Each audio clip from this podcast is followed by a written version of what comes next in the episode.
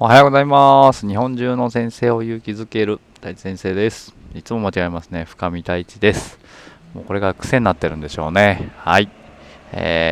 昨日ですね、ブログで、苦しいことと向き合うにはというブログを上げました。そこに、キーとなるのは習慣化と仲間ですよという話を、しました。で、毎朝ですね、Zoom でいろいろな気づきをシェアしたりとか、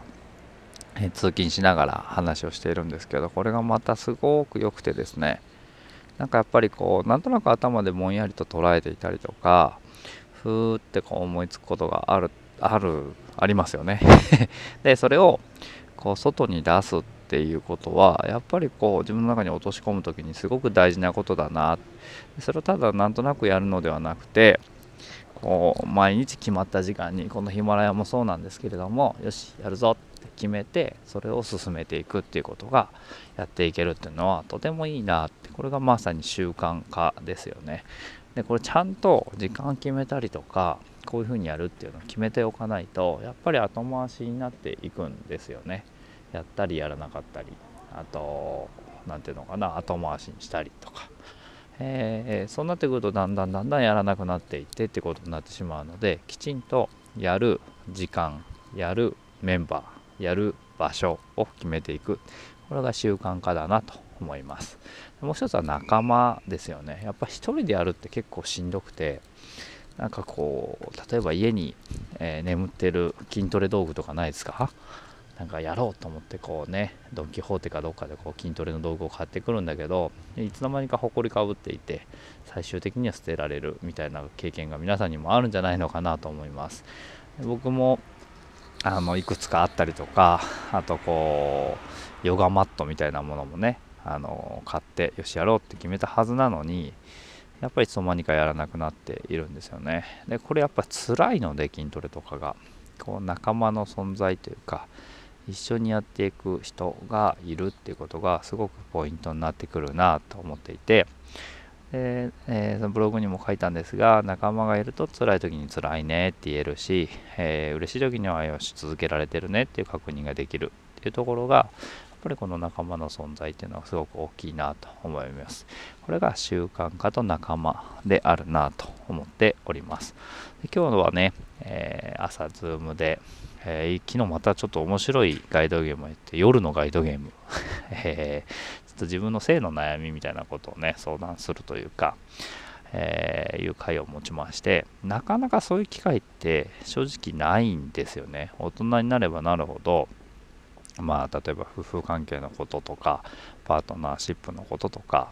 っていうのは言いたいんだけど、誰に相談していいかわからないし、こう日本人で結構そこはこう蓋をして、あんまり人にさらすもんじゃありませんっていうのが結構ね、こうあるじゃないですか、社会的に。だからそれをこうみんなで話すっていうのはすごくいいなって、自己開示が進んでいくので、お互いの捉え方とか、こういう時女性はどう思ってるんだろうとか、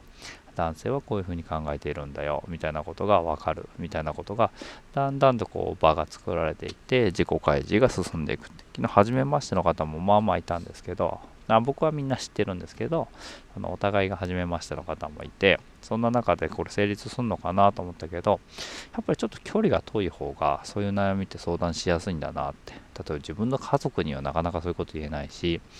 友人もね、例えば自分の奥さんのことを知ってる人にはそういうことってなかなかね、言えなかったりするのかなと思っていて、だからすごくこう距離が遠いね、心の距離は近いんですけど、物理的にこう会う機会が少ないとか、本当にね、離れている人とやるっていうのはすごく有意義で、やりやすいなと思いながら昨日は過ごしておりました。はい。でそこと向き合わなきゃいけないのかっていうと、別にそうでもないし、向き合わなくてもいいんですけど、でもそこに課題があるなとか、自分がこう嫌だなと思っているとか、辛いなと思っているのであれば、そこは別に向き合っていけば、向き合えば良くなると思うんですよね。そこを見ないふりするからどんどん苦しくなるので、そこと向き合ってみるっていうことはすごくおすすめじゃないかなと思っております。そんなブログを今日はね、500ml のペットボトルの話ということで書きましたので、また、そちらも読んでいただけると、なんでそこに蓋をしちゃいけないのかとか、見ないふりをするとなんで辛くなるのかっていう話を書かせていただきましたので、見てみてほしいなと思っております。はい、ということで今日は習慣化と仲間ね、やっぱり仲間の存在は大きいなってこの年になっても本当に思うんですよね。なんかはい、自分と向き合うのにも仲間の存在って大きいなって思います。皆さんにもね、そんな仲間ができるといいなと思いながら今日は、終えていきたいなと思っております。今日久々にチャリンコできたらちょっとね、お尻の筋肉がパンパンでございますけれども、はい、頑張ってやっていきます。ということで See you next time バイバーイ。